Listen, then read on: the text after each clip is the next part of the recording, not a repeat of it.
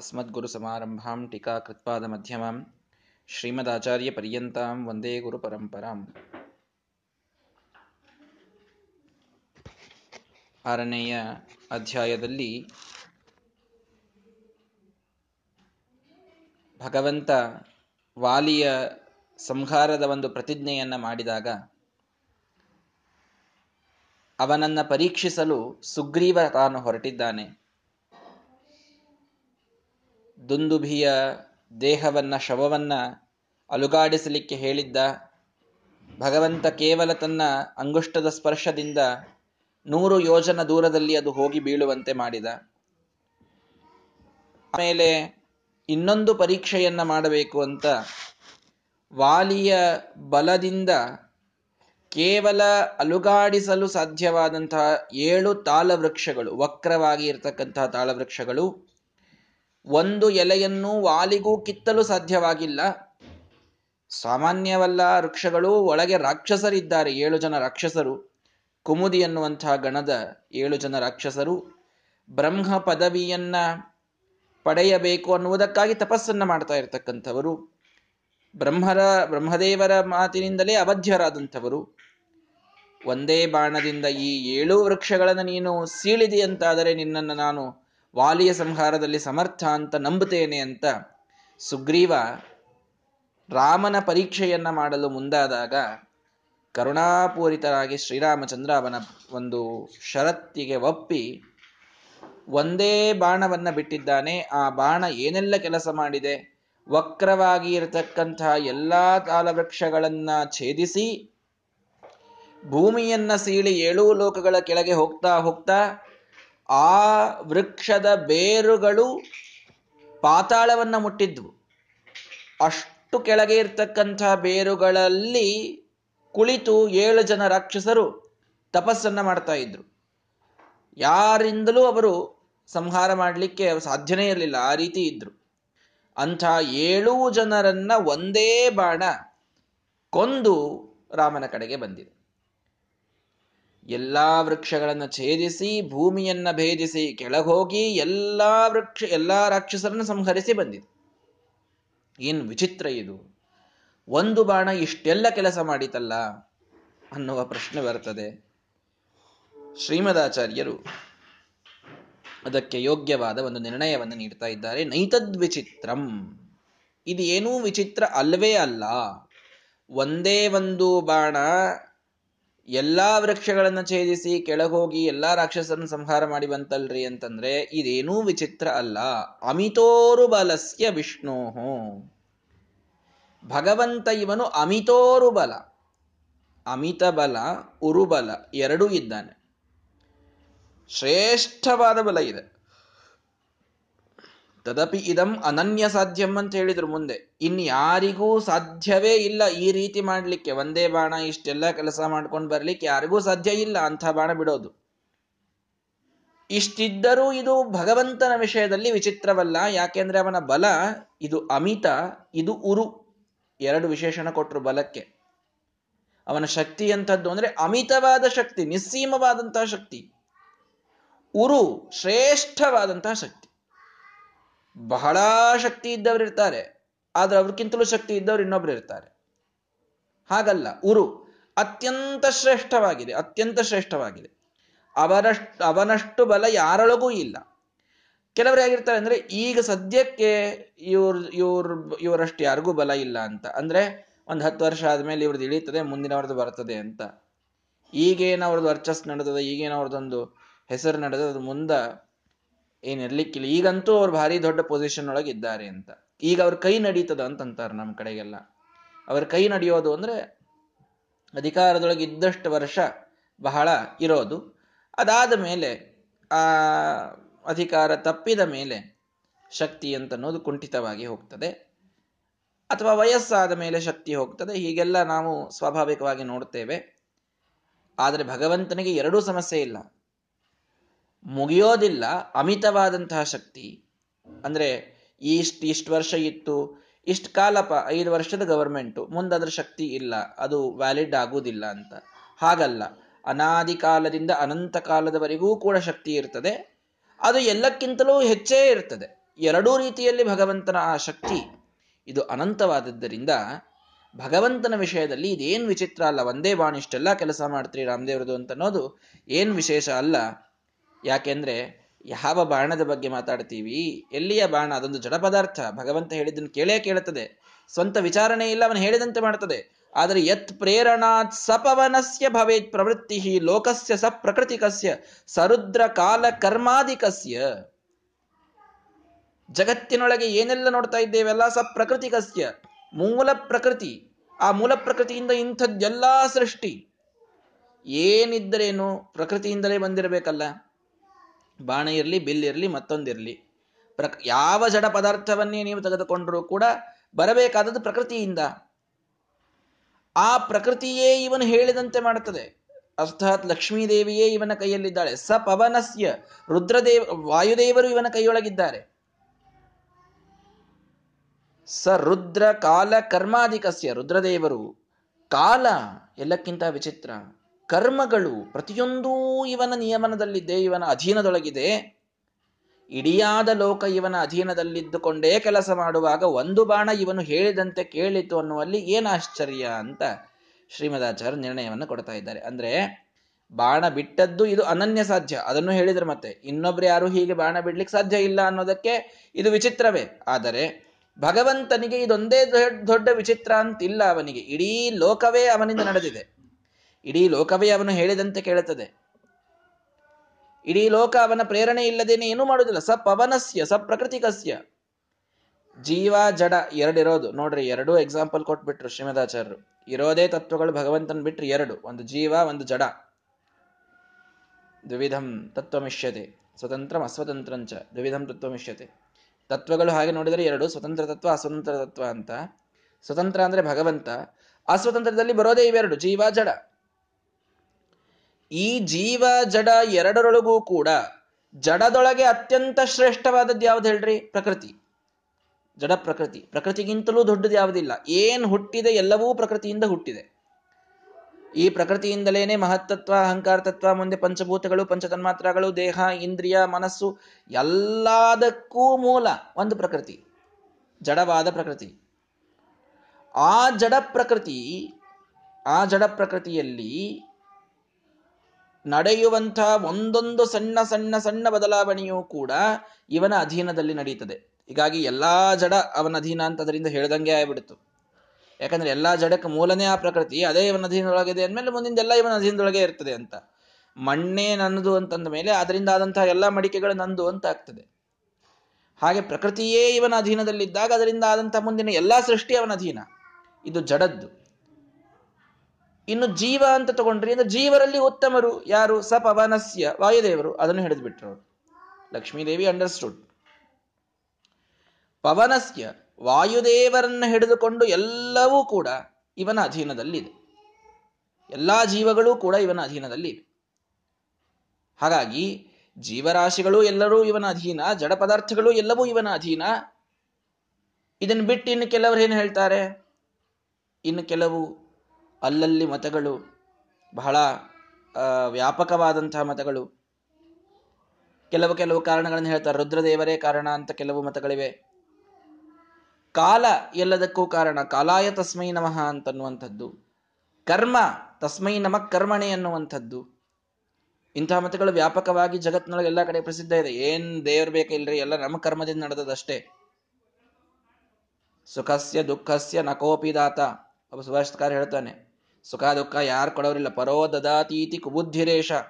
ದೇವ್ರು ಕೊಡ್ತಾನೆ ಅಂತ ಸುಮ್ಮನೆ ಹೇಳ್ತಾರೆ ಇವರು. ಕುಬುದ್ಧಿ ಅದು, ಸರಿಯಲ್ಲ ಅದು. ಅಹಂ ಕರೋಮೀತಿ ವ್ರಥಾಭಿಮಾನ, ನನ್ನಿಂದಲೇ ಆಯಿತು ಅಂತನ್ನೋದು ವ್ಯರ್ಥನೆ ಅದು. ಮತ್ತೆ ಯಾವುದರಿಂದ ನಡೆದದ್ರಿ? ಸ್ವಕರ್ಮ ಸೂತ್ರ ಗ್ರಥಿತೋ ಹಿ ಲೋಕಃ. ತನ್ನ ಕರ್ಮದಲ್ಲಿ ಗ್ರಥಿತವಾಗಿ ಈ ಲೋಕ ನಡೆದಿದೆ ಅಷ್ಟೇ. ಅವರವರ ಕರ್ಮಗಳಿಗೆ ತಕ್ಕಂತೆ ಫಲ ಆಗ್ತಾ ಇದೆ ಅಷ್ಟೇ. ಹೀಗೆ ಹೇಳೋದು ಎಲ್ಲಕ್ಕಿಂತಲೂ ದೊಡ್ಡದು ಕರ್ಮ ಅಂತ, ಎಲ್ಲಕ್ಕಿಂತಲೂ ದೊಡ್ಡದು ಕರ್ಮ ಹೀಗೆ ಹೇಳುವಂತಹ ಮತಗಳಿವೆ. ರುದ್ರದೇವರು ಎಲ್ಲಕ್ಕಿಂತಲೂ ದೊಡ್ಡವರು ಅಂತನ್ನುವುದಂತೂ ಸಾಕಷ್ಟು ಮತಗಳು, ಅದಕ್ಕೆ ಸಾಕಷ್ಟು ಪಂಗಡಗಳು ಅದನ್ನು ಒಪ್ಪುವಂಥದ್ದಿದೆ. ಕಾಲ ಎಲ್ಲವೂ ಕಾಲದಿಂದ ಆಗಿದ್ದು, ಕಾಲ ಎಲ್ಲವನ್ನೂ ಪರಿವರ್ತಿಸ್ತದೆ. ಜಡವಾದಂತಹ ಪದಾರ್ಥ ಕಾಲ, ಆದರೂ ಅದಕ್ಕೆ ಎಲ್ಲ ಶಕ್ತಿ ಇದೆ ಅಂತ ಹೇಳುವಂಥದ್ದು ಕೆಲವು ಮತಗಳು. ಅದಕ್ಕೆ ಶ್ರೀಮದಾಚಾರ್ಯರು ಹೇಳಿದರು ಸ ರುದ್ರ ಕಾಲ ಕರ್ಮ ಅಧಿಕಸ್ಯ. ಅದನ್ನೇ ಹೇಳಿದು ಬಿಟ್ರು ಅವರು. ರುದ್ರದೇವರು ಇವನ ಅಧೀನದೊಳಗಿದ್ದಾರೆ. ಬಾಣಾಸುರನ ಸಂದರ್ಭದಲ್ಲಿ ನೋಡ್ತೇವೆ, ಮುಂದೆ ಇದೇ ರಾವಣನ ಸಂಹಾರವಾದಾಗ ನೋಡ್ತೇವೆ, ರುದ್ರದೇವರು ಭಗವಂತನ ಅಧೀನರಾಗಿ ಕೆಲಸವನ್ನು ಮಾಡ್ತಾರೆ. ಕಾಲ ಭಗವಂತನ ಅಧೀನದಲ್ಲಿದೆ, ಸ್ವಯಂ ತಾನೇ ಕಾಲ ನಾಮಕನಾಗಿ ಇದ್ದಾನೆ ಭಗವಂತ. ಕಾಲೋಸ್ಮಿ ಲೋಕಕ್ಷಯಕೃತ್ ಪ್ರವೃದ್ಧ. ಕೃಷ್ಣ ಪರಮಾತ್ಮ ವಿಶ್ವರೂಪವನ್ನು ತೋರಿಸುವಾಗ ಹೇಳ್ತಾನೆ, ನಾನೇ ಕಾಲ. ಕಾಲ ಅಂದರೆ ನನ್ನನ್ನು ಬಿಟ್ಟು ಇನ್ನೇನಿದೆ ಅಂತ ತಿಳಿದುಕೊಂಡಿದ್ದೀಯಾ? ಎಲ್ಲರ ಕಾಲ ನಾನೇ. ಕಾಲ ಅಂದರೆ ಸಂಹಾರಕ ಅಂತೂ ಅರ್ಥ.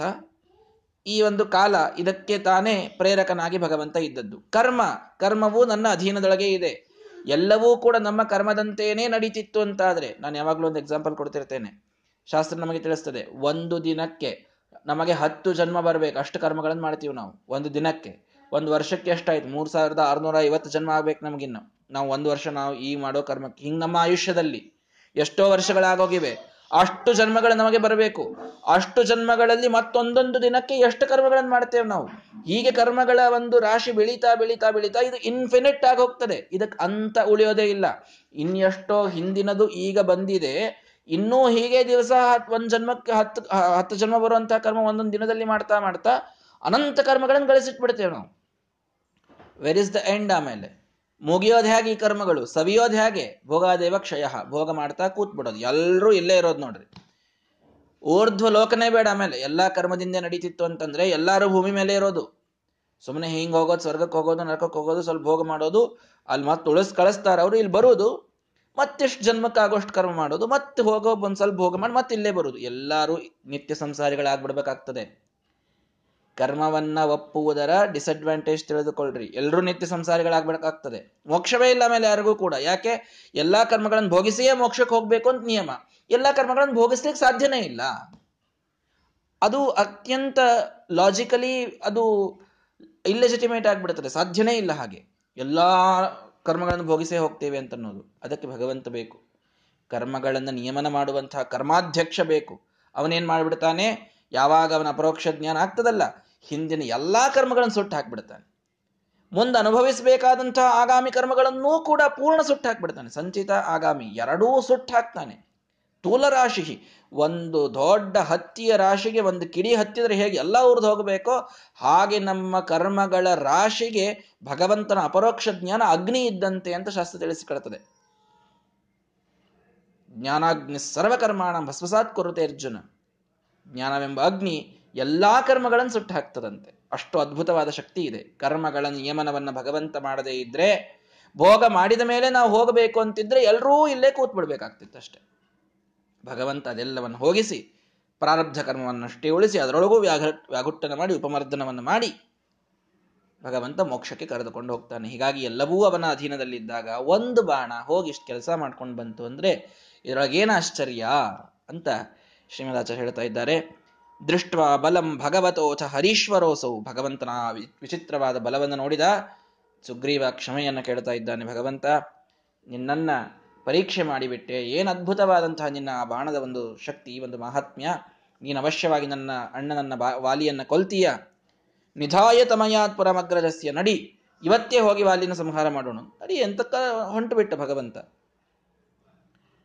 ನೋಡ್ರಿ, ಆ ಹಿಂದೆ ಇಷ್ಟೊತ್ತು ದೇವರ ಪರೀಕ್ಷಾ ಮಾಡಿದ್ದಾನೆ. ಈಗ ಒಮ್ಮಿಂದೊಮ್ಮೆ ಕಾನ್ಫಿಡೆನ್ಸ್ ಬಂದ್ರೆ ಹೆಂಗೆ ಹಾರಾಡ್ಲಿಕ್ಕೆ ಪ್ರಾರಂಭ ಮಾಡಿಬಿಡ್ತಾನೆ ಮನುಷ್ಯ. ಈಗೇ ಹೋಗೋಣ, ನಡಿ, ಈಗೇ ಹೋಗೋಣ. ಆಯ್ತು, ಹೋದು. ಹೋಗಿ ಅಲ್ಲಿ ವಾಲಿ ಅಲ್ಲಿ ಅವನ ಮನೆ ಮುಂದೆ ಇಷ್ಟು ದಿವಸ ಋಷ್ಯಮುಖ ಪರ್ವತದೊಳಗೆ ಅವಿತುಕೊಂಡು ಕೂತಿದ್ದಾನೆ ಅವನು ಬರಬಾರದಲ್ಲಿ ಅಂತ. ಅಂಥವ ಇವತ್ತು ಭಾರಿ ಧೈರ್ಯ ಬಂದ್ಬಿಡ್ತು. ಹೋಗಿ, ವಾಲಿ ಎಲ್ಲಿದ್ದಿ, ಹೊರಗೆ ಬಾ ಜೋರಾಗಿ. ಅವನ ಮನೆ ಮುಂದೆ ಹೋಗಿ ಅವನಿಗೆ ಕರೀಲಿಕ್ಕೆ ಪ್ರಾರಂಭ ಮಾಡಿದ. ಅಂಥ ಪೌರುಷ ಬಂದ್ಬಿಡ್ತು, ಹಿಂದ್ ರಾಮ್ ಇದ್ದಾನಂತ ಅನ್ನೋದಕ್ಕೆ. ಆಶ್ರಿತ್ಯ ರಾವ ಮನುಜಸ್ಯ ಬಿಲಾತ್ಸಚಾಗಾತ್. ಓಡಿ ಬಂದ ವಾಲಿ, ಇವನಿಗೆ ಹೇಗಪ್ಪ ಇಷ್ಟು ಧೈರ್ಯ ಬಂತು ಅಂತ ಅವನಿಗೆ ಕನ್ಫ್ಯೂಷನ್ನು. ನನ್ನ ತಮ್ಮ ಸುಗ್ರೀವನ ಧ್ವನಿ ಇದು, ನನ್ನನ್ನು ಕಂಡ್ರೆ ಓಡಿ ದೂರ ಹೋಗ್ತಿದ್ದ, ನಾನು ಬರಲಾರ್ದಂತಹ ಜಾಗದೊಳಗೆ ಹೋಗಿ ಕೂತಿದ್ದ, ಅವನಿಗೆ ಇಂಥ ಧ್ವನಿ ಹೇಗೆ ಬಂತು? ಓಡಿ ಬರ್ತಾ ಇದ್ದಾನೆ ವಾಲಿ. ದಯಿತಾ ಪ್ರತಿವಾರಿತೋಪಿ ಅಗಾತ್. ತಾರಾದೇವಿ ಹೇಳ್ತಾ ಇದ್ದಾಳೆ. ಹೋಗಬೇಡಿ. ನೋಡ್ರಿ, ತಾರಾದೇವಿ ಪ್ರಾರ್ಥನೆಯನ್ನು ಮಾಡ್ತಾಳೆ. ಸುಗ್ರೀವ ಇಂಥ ಬಲ ನಿಮ್ಮ ಮುಂದೆ ತೋರಿಸಲಿಕ್ಕೆ ಸಾಧ್ಯ ಇಲ್ಲ, ಇಂಥ ಧೈರ್ಯ ನಿಮ್ಮ ಮುಂದೆ ತೋರಿಸಲಿಕ್ಕೆ ಸಾಧ್ಯ ಇಲ್ಲ, ಇಂಥ ಧೈರ್ಯದಿಂದ ನಿಮ್ಮನ್ನು ಯುದ್ಧಕ್ಕೆ ಕರೀತಾ ಇದ್ದಾನೆ ಅಂದರೆ ಏನೋ ಒಂದು ದೊಡ್ಡ ಬಲವನ್ನು ತನ್ನ ಹಿಂದಿಟ್ಟುಕೊಂಡು ಬಂದಿದ್ದಾನ ಅವನು. ನೀವು ಹೋಗಬೇಡ್ರಿ, ಯಾಕೋ ನನಗೆ ಅಪಶಕುನಗಳಾಗ್ತಾ ಇವೆ, ನೀವು ಹೋಗೋದು ಸರಿಯಲ್ಲ. ತಾರಾ ಪಾಪ ಎಷ್ಟು ಹೇಳಿದರೂ ಕೂಡ ವಾಲಿ ಅದು ಪ್ರೆಸ್ಟೀಜ್ ಹೊರಟಾಗಿಬಿಡ್ತದೆ ರೀ. ಮನುಷ್ಯನಿಗೆ ತನಗಿಂತಲೂ ಅತ್ಯಂತ ದುರ್ಬಲರು ತನ್ನ ಹೆಸರುಗೊಂಡು ಕರೀತಾ ಇದ್ದಾರೆ ಅಂತಂದರೆ ಭಾರಿ ಹರ್ಟ್ ಆಗಿಬಿಡ್ತದೆ, ಭಾರಿ ಕೋಪ ಬಂದುಬಿಡ್ತದೆ. ಅಂಥ ಕೋಪದೊಳಗೆ ಹೇಗಿವ ನನ್ನ ಹೆಸರು ಕರೆದ ಅಂತ ಓಡಿ ಹೊರಗೆ ಬಂದ ವಾಲಿ. ತನ್ನ ಮುಷ್ಟಿಭಿ ಪ್ರತಿಹತಃ ಪ್ರಯೌ ಅಶಕ್ತಃ ಸುಗ್ರೀವ. ಇನ್ ನನ್ನನ್ನು ಹೀಂಗ್ ಕರೀತೀಯ ಅಂತ ಹೊಡೆದ ಹೊಡೆದ ಹೊಡೆದ ಅಶಕ್ತನಾಗಿ ಹೇಗೋ ಮಾಡಿ ತಪ್ಪಿಸಿಕೊಂಡು ಸುಗ್ರೀವ ಓಡಿ ಬಂದ. ರಘುಪೋಪಿ ಧರ್ಮಮೀಕ್ಷನ್ ನೈನಂ ಜಘಾನ. ಅಲ್ರಿ, ಇಷ್ಟೆಲ್ಲ ಬಲ ತುಂಬಿ ನೀನು ಹೋಗು, ನಾ ವಾಲಿ ಸಂಹಾರ ಮಾಡ್ತೇನೆ ಅಂತ ಹೇಳಿ ಮತ್ತೆ ಅವನಲ್ಲಿ ಹೋಗಿ ಹೊಡೆಸ್ಕೊಳ್ತಾ ಕೂತಾಗ ಭಗವಂತ ಏನ್ ಮಾಡ್ತಾ ಇದ್ದ? ನೈನಂ ಜಘಾನ, ಅವನನ್ನ ಕೊಲ್ಲಲಿಲ್ಲ. ವಿದಿತಾ ಕಿಲ ಲೋಕ ಚೇಷ್ಟೋಪಿ, ಅವನಿಗೆ ಯಾರು ಏನು ಎಲ್ಲ ಚೆನ್ನಾಗಿ ಗೊತ್ತು. ಆದ್ರೆ ಏನ್ ಹೇಳ್ತಾನೆ? ಯುಧಿವಾಂ ನಮಯ ವಿವಿಕ್ತೌ, ನೀವಿಬ್ಬರೂ ಕೋತಿಗಳು ಅವಳಿ ಜವಳಿ ಇದ್ದಾಗಿದ್ದೀರಿ, ನಿಮ್ಮಿಬ್ಬರೊಳಗೆ ಯಾರು ವಾಲಿ ಯಾರು ಸುಗ್ರೀವ ಅಂತನ್ನೋದು ನನಗೆ ಗೊತ್ತಾಗಲಿಲ್ಲ, ಆದ್ದರಿಂದ ನಾನು ನಿಮ್ಮನ್ನ ಕೊಲ್ಲಲಿಲ್ಲ, ನಾನು ವಾಲಿಯನ್ನ ಕೊಲ್ಲಲಿಲ್ಲ ಅಂತ ಶ್ರೀರಾಮಚಂದ್ರ ಹೇಳ್ತಾ ಇದ್ದ. ಅದಕ್ಕೆ ಶ್ರೀಮಂತಾಚಾರ್ಯ ಹೇಳಿದ್ರು, ವಿದಿತಾಖಿಲ ಲೋಕ ಚೇಷ್ಟೋಪಿ, ಭಗವಂತನಿಗೆ ಯಾರು ವಾಲಿ ಯಾರು ಸುಗ್ರೀವ ಗೊತ್ತಿಲ್ಲ ಅಂತನ್ನುವುದು ಸಾಧ್ಯವಿಲ್ಲದ ಮಾತು. ಎಲ್ಲ ಪ್ರತಿಯೊಬ್ಬ ವ್ಯಕ್ತಿಯ ಒಂದೊಂದು ಕರ್ಮದ, ಒಂದೊಂದು ಪುಣ್ಯ ಪಾಪದ, ಒಂದೊಂದು ಕ್ರಿಯೆಯ ಪ್ರತಿಯೊಂದರ ಹಿಂದೆ ಭಗವಂತನ ಪ್ರೇರಣೆ ಇದೆ. ಅವನಿಗೆ ಇವನು ವಾಲಿ ಯಾರು ಸುಗ್ರೀವ ಯಾರು ಅಂತ ಗೊತ್ತಾಗೋದಕ್ಕೆ ಎಷ್ಟೊತ್ತು ಬೇಕು? ಅವಶ್ಯವಾಗಿ ಗೊತ್ತಾಗತಿತ್ತು. ಆದರೆ ಧರ್ಮಮೀಕ್ಷನ್ ನೈನಂ ಜಘಾನ, ಬೇಗ ನಾನು ವಾಲಿಯನ್ನ ಕೊಲ್ಲೋದು ಧರ್ಮವಲ್ಲ ಅಂತ ತಿಳಿದುಕೊಂಡು ಶ್ರೀರಾಮಚಂದ್ರ ಸಂಹಾರ ಮಾಡಲಿಲ್ಲ. ಇದು ಧರ್ಮವಲ್ಲ, ವಾಲಿಯನ್ನು ಸಂಹಾರ ಮಾಡೋದು ಧರ್ಮ ಅಲ್ಲ. ಯಾಕ್ರಿ? ತಾನೇ ಪ್ರತಿಜ್ಞೆ ಮಾಡಿದ್ದಾನೆ. ವಾಲಿಯಿಂದ ಸಾಕಷ್ಟು ಅಪರಾಧಗಳು ನಡೆದಿವೆ, ಅವನನ್ನು ದಂಡ ಮಾಡೋದು ಧರ್ಮವೇ. ಅದಕ್ಕೇನೆ ತಾನು ಮೊದಲು ಪ್ರತಿಜ್ಞೆ ಮಾಡಿದ್ದು ವಾಲಿ ಸಂಹಾರವನ್ನು ಮಾಡ್ತೇನೆ ಅಂತ. ಇಷ್ಟಿದ್ರೂ ನಾನು ಸಂಹಾರ ಮಾಡೋದು ಇದು ಧರ್ಮವಲ್ಲ ಅಂತ ಹೇಳಿ ಭಗವಂತ ಸ್ವಲ್ಪ ಹೊತ್ತು ನಿಂತ. ಸುಗ್ರೀವ ಪಾಪ ಮತ್ತೆ ಸುಗ್ರೀವ ಸತ್ತು ಬಿಟ್ಟಿದ್ರೆ ಅನರ್ಥ ನಡೆದು ಹೋಗ್ತಿತ್ತಲ್ಲ. ಸುಮ್ಮನೇನೋ ಅಶಕ್ತನಾದರೂ ಕೂಡ ಹೇಗೋ ತಪ್ಪಿಸ್ಕೊಂಡು ಬಂದ, ಉಳ್ಕೊಂಡ. ಮತ್ ಮೇಲೆ ನನಗೆ ಗೊತ್ತಾಗ್ಲಿಲ್ಲ ನೀವಿಬ್ಬರೊಳಗೆ ಯಾರು ವಾಲಿ ಅಂತ ಅಂತ ಹೇಳ್ತಾ ಇದ್ದಾನೆ. ಅವನಿಗೆಲ್ಲ ಗೊತ್ತು ಬೇರೆ, ಹ್ಯಾಕ್ ಕೂಡಿಸ್ತೀರಿ? ಧರ್ಮಕ್ಕಾಗಿ ಭಗವಂತ ವಾಲಿಯ ಸಂಹಾರವನ್ನ ಬೇಗ ಮಾಡಲಿಲ್ಲ ಅಂತ ಒಂದು ಮಾತು ಶ್ರೀಮದಾಚಾರ್ಯರಿಂದ ಬಂದಿದೆ. ಧರ್ಮಕ್ಕಾಗಿ. ಯಾವುದದು ಧರ್ಮ? ಯಾವುದಕ್ಕಾಗಿ ಭಗವಂತ ವಿಳಂಬ ಮಾಡ್ತಾ ಇದ್ದಾನೆ? ಯಾಕೆ ವಾಲಿಯನ್ನು ಕೊಲ್ಲಲಿಲ್ಲ ಅನ್ನುವಂತಹ ವಿಷಯ, ಆ ನಿರ್ಣಯ ಮುಂದಿನ ಶ್ಲೋಕದಲ್ಲಿ ಬರ್ತದೆ. ನಾಳೆಯ ದಿನ ಅದನ್ನು ನೋಡೋಣ. ಶ್ರೀಕೃಷ್ಣಾರ್ಪಣಮಸ್ತು. ಹರಯೇ ನಮಃ. ಅಸ್ಮದ್ಗುರು ಸಮಾರಂಭಾಂ ಟೀಕಾಕೃತ್ಪಾದ ಮಧ್ಯಮಾಂ ಶ್ರೀಮದಾಚಾರ್ಯ ಪರ್ಯಂತಾಂ ವಂದೇ ಗುರು ಪರಂಪರಾಂ.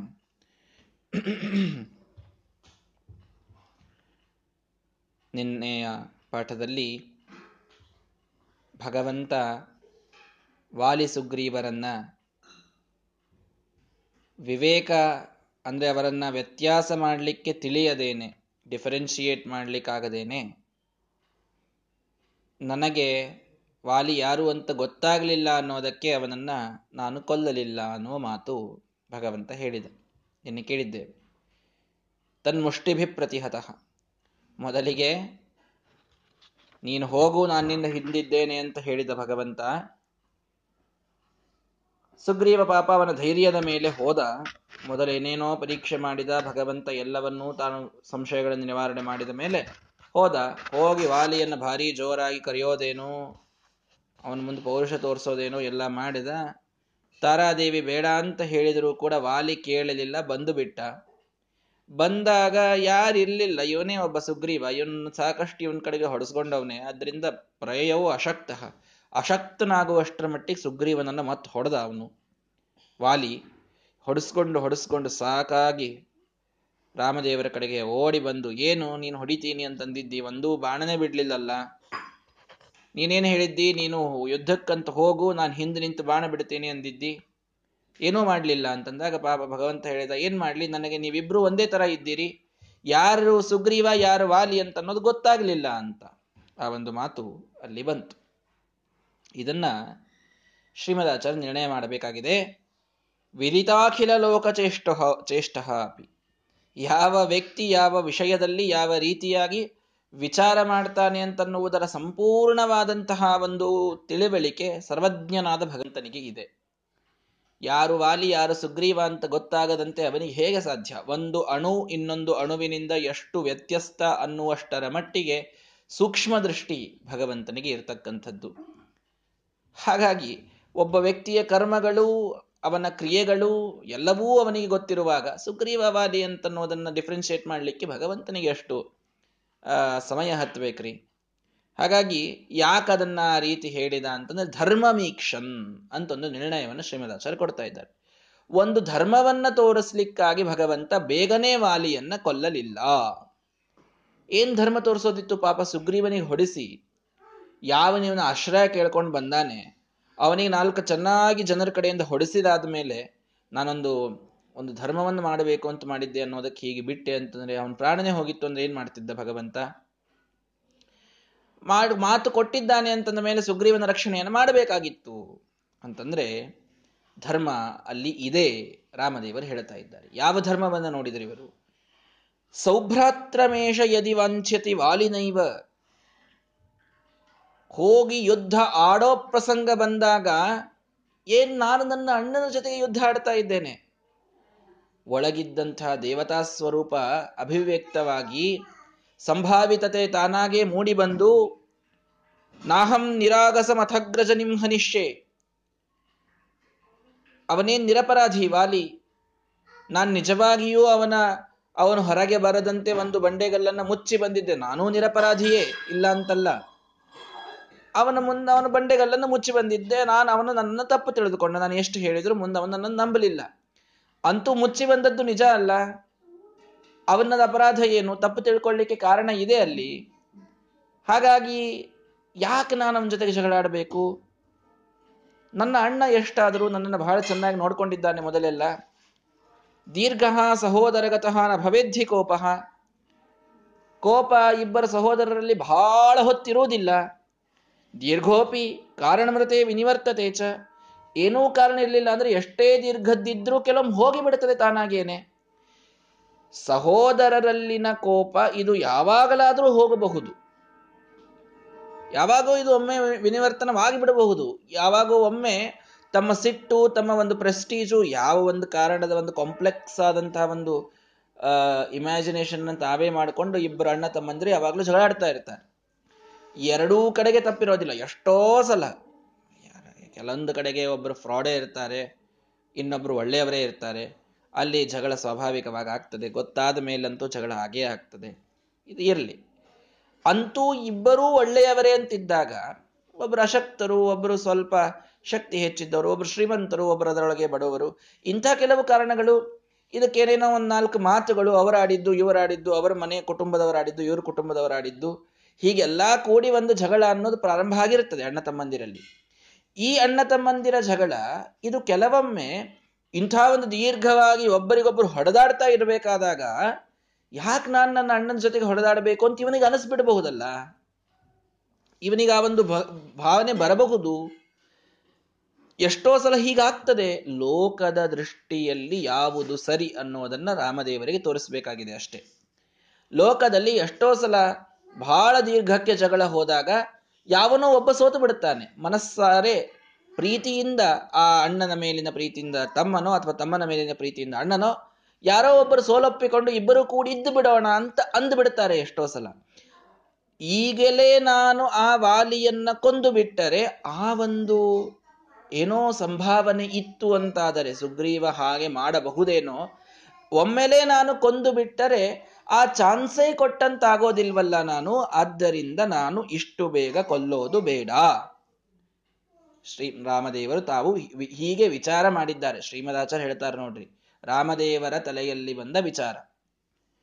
ಕೋಪಃ ಸಹೋದರ ಜನೇ ಪುನರಂತಕಾಲೇ ಪ್ರಾಯೋ ನಿವೃತ್ತಿಮುಪಗಚ್ಚತಿ.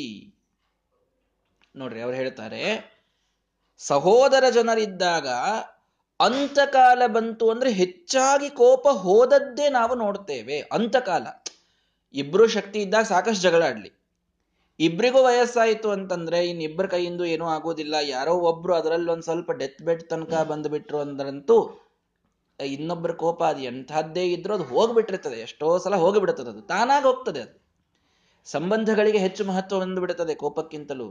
ಅಹಂಕಾರವನ್ನ ಪಕ್ಕಕ್ಕಿಟ್ಟು ಭಗ ಒಬ್ಬ ಮನುಷ್ಯ ರಕ್ತ ಸಂಬಂಧವನ್ನ ನೋಡ್ತಾನೆ. ಈ ಎಷ್ಟೋ ಸಲ ಆಗ್ತದೆ. ರಕ್ತ ಸಂಬಂಧ ಅಂತಂದ್ರೆ ಏನು ದೇವರು ಅದನ್ನ ಸರಳ ಇಟ್ಟಿಲ್ರಿ, ಬಹಳ ಘನಿಷ್ಠವಾದ ಸಂಬಂಧ ಇರ್ತದೆ ರಕ್ತ ಸಂಬಂಧ ಅಂತಂತಂದ್ರೆ. ಎಷ್ಟು ತಪ್ಪು ಮಾಡಿದರೂ ಕೆಲವೊಮ್ಮೆ ಡಿಫೆಂಡ್ ಮಾಡ್ಕೊಳ್ತೇವೆ. ನಮ್ಮ ಮಕ್ಕಳೇ ಇರಬಹುದು, ನಮ್ಮ ಅಣ್ಣ ತಮ್ಮಂದಿರೇ ಇರಬಹುದು, ಅಕ್ಕ ತಂಗಿಯರಿರಬಹುದು, ಸಮಾಜ ಇಡೀ ಅವರನ್ನು ದೂಷಿಸ್ತಾ ಇದ್ರೂ ನಾವು ದೂಷಿಸೋದಿಲ್ಲ, ಎಷ್ಟೋ ಸಲ ಡಿಫೆಂಡ್ ಮಾಡ್ಕೊಳ್ತೇವೆ, ಜಸ್ಟಿಫೈ ಮಾಡ್ಕೊಳ್ತೇವೆ. ಯಾಕೆ? ಭಗವಂತ ರಕ್ತ ಸಂಬಂಧದಲ್ಲಿ ಅಂತಹ ಒಂದು ಗುಣ ಇಟ್ಟಿದ್ದಾನೆ. ಪ್ರಿಯಕೃತ್ ಪ್ರೀತಿವರ್ಧನ ಭಗವಂತನಿಗೆ ಕರೀತೇವೆ ನಾವು. ಭಗವಂತ ಇಷ್ಟೆಲ್ಲ ಜನರು, ನನ್ನ ಅಕ್ಕ ತಂಗಿ ಅಣ್ಣ ತಮ್ಮ ತಂದೆ ತಾಯಿ ಮಕ್ಕಳು ಇವರೆಲ್ಲರೂ ನನಗೆ ಪ್ರಿಯಕೃತ್, ನನಗೆ ಪ್ರಿಯರು ಅಂತೆ ಮಾಡಿದಂಥವನೇ ಭಗವಂತ. ಆ ಒಂದು ರೀತಿಯ ಸಂಬಂಧವನ್ನ ಘನಿಷ್ಠವಾಗಿಟ್ಟಿರ್ತಾನೆ. ಎಷ್ಟೋ ಸಲ ಅಂತಕಾಲ ಬಂದಾಗಲಂತೂ ಇವೆಲ್ಲವೂ ಪರಿಹಾರ ಆಗಿಬಿಡ್ತದೆ ಕೆಲವೊಮ್ಮೆ, ಎಂಥ ಜಗಳ ಇದ್ರೂ ಕೂಡ. ಒಂದು ಎರಡನೇದ್ದು ತಾಪಕಶ್ಚ ಏಕಸ್ಯ ಭಂಗ. ಕೆಲವೊಮ್ಮೆ ಒಂದು ವೇಳೆ ನಾನು ಮಧ್ಯಸ್ಥಿಕೆ ವಹಿಸಿದವರು ಮೂರನೆಯವರು ಯಾರೋ ಇನ್ನೊಬ್ರಿಗೆ ಹೊಡೆದು ಬಿಟ್ರು ಅಂತ, ಇವ್ರು ತಮ್ಮ ತಮ್ಮ ನಡುವೆ ಬಹಳ ಜಗಳಾಡ್ತಾ ಇರ್ತಾರೆ ಅಣ್ಣ ತಮ್ಮ ಕೆಲವರು. ಆದ್ರೆ ಮೂರನೆಯವ್ರು ಯಾರೋ ಅಣ್ಣ ಹೊಡಿಲಿಕ್ಕೆ ಬಂದು ಬಿಟ್ರು ಅಂದ್ರೆ ತಮ್ಮ ನಡುವೆ ಬಂದು ತಾನು ಬಿಡಿಸ್ಲಿಕ್ಕೆ ನೋಡ್ತಾನೆ ಯಾವಾಗ್ಲೂ ಕೂಡ. ನಾವ್ ನಾವೇನ್ ಬೇಕಾದ ಜಗಳಾಡ್ಲಿ, ಮೂರನೇ ಅವ್ರು ಬಂದು ಪ್ರವೇಶ ಮಾಡಬೇಡ್ರಿ ಅಂತ, ಆವಾಗ ಇವರಿಬ್ರು ಯುನೈಟ್ ಆಗಿಬಿಡ್ತಾರೆ. ಹೀಗೂ ಎಷ್ಟೋ ಸಲ ಆಗ್ತದೆ, ಜಗಳಾಡ್ತಾ ಇರ್ತಾರೆ, ಮತ್ತೆ ಸಾಕಷ್ಟು ಜಗಳಾಡ್ತಾ ಇರ್ತಾರೆ. ಇವ್ರು ಜಗಳಾಡ್ ನೋಡ್ಲಿಕ್ಕೆ ಆಗ್ಲಾರ್ದೆ ಪಾಪ ಯಾರೋ ಒಬ್ಬರ ಕಡೆಯವ್ರು ಏನೋ ಬಂದು ಮಾಡ್ಲಿಕ್ಕೆ ನೋಡ್ತಾರೆ. ಅವಾಗ ನೀನ್ ಯಾಕೆ ಹಂಗ್ ಮಾಡಿದಿ ಅಂತ, ಅವನ ಅಣ್ಣ ನೀ ಯಾಕೆ ಹಂಗ್ ಮಾಡಿದಿ ಅಂತ ಇವನ್ ತಮ್ಮ ಕೇಳಲಿಕ್ಕೆ ಪ್ರಾರಂಭ ಮಾಡ. ಇವನ್ ಸಲುವಾಗಿ ಅಂತೆ ಮಾಡಿರ್ತಾರೆ ಕೆಲವರು, ಇವನ್ ಸಲುವಾಗೇನೆ ತಾವು ಮಾಡಿದ್ರು ಕೂಡ.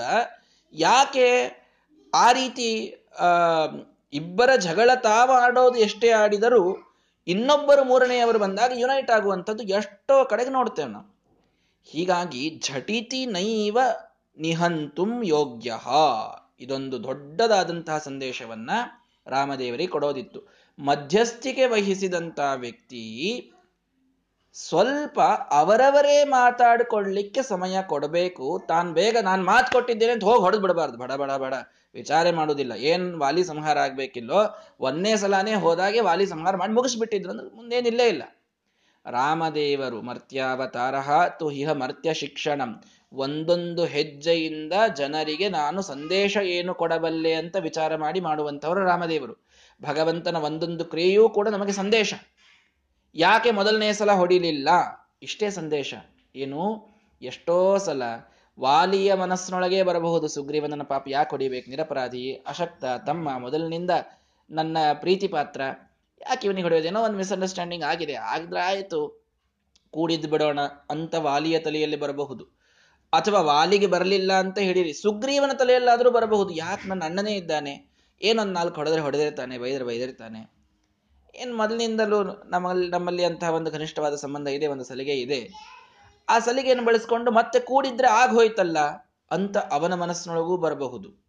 ಒಂದು ಇದನ್ನೂ ಮೀರಿ ನಿವೃತ್ತಿ ಉಪಗಚ್ಚತಿ ತಾಪಕ, ಯಾವನೋ ಒಬ್ಬವ ಅದರಲ್ಲಿ ಸತ್ತು ಬಿಟ್ಟ ಅಂತಾದರೆ ಇನ್ನೊಬ್ಬನಿಗದು ಬಹಳ ತಾಪ ಆಗ್ಬಿಡ್ತದೆ, ನನ್ನ ಸಲುವಾಗಿ ಇವನು ಸತ್ನಲ್ಲ, ಇದು ಒಂದು ಘೋರ ತಾಪ ಆಗ್ಬಿಡ್ತದೆ. ಮುಂದೆ ತಾನೇ ಸಾಯಿಸ್ಲಿಕ್ಕೆಲ್ಲ ಸುಪಾರಿ ಕೊಟ್ಟಿರ್ತಾನೆ, ಏನೆಲ್ಲ ಮಾಡಿರ್ತಾನೆ, ಸತ್ ಬಿಟ್ರೆ ಅಯ್ಯೋ ನನ್ನ ಸಲುವಾಗಿ ಇಂತಹ ಒಂದು ಮೃತ್ಯು ಬಂದು ಹೋಯ್ತಲ್ಲ ಅಂತ ಮತ್ತೆ ಇವನೇ ತಲೆ ಕೆಡಿಸ್ಕೊಳ್ತಾನೆ. ಮತ್ತೆ ಸುಗ್ರೀವನಿಗೆ ಹಾಗಾಯ್ತು ಅಂತಂದ್ರೆ ನಾಳೆ ಏನ್ ಮಾಡೋದು?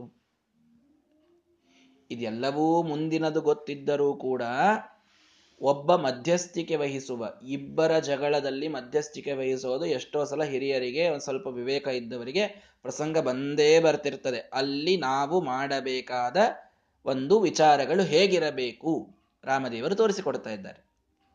ಅವರ ಅಣ್ಣ ತಮ್ಮಂದಿರಿದ್ರೆ, ರಕ್ತ ಸಂಬಂಧಿಗಳಿದ್ರೆ ಆದಷ್ಟು ನಾವು ಮಧ್ಯಸ್ಥಿಕೆಯನ್ನು ಬೇಗ ವಹಿಸಬಾರ್ದು. ಅವರಿಬ್ಬರೇ ತಾವೇ ಏನ್ ಮಾಡ್ತಾರೋ ಮಾಡ್ಕೊಳ್ಳಿಕ್ ಮೊದಲಿಗೆ ಬಿಡಬೇಕು.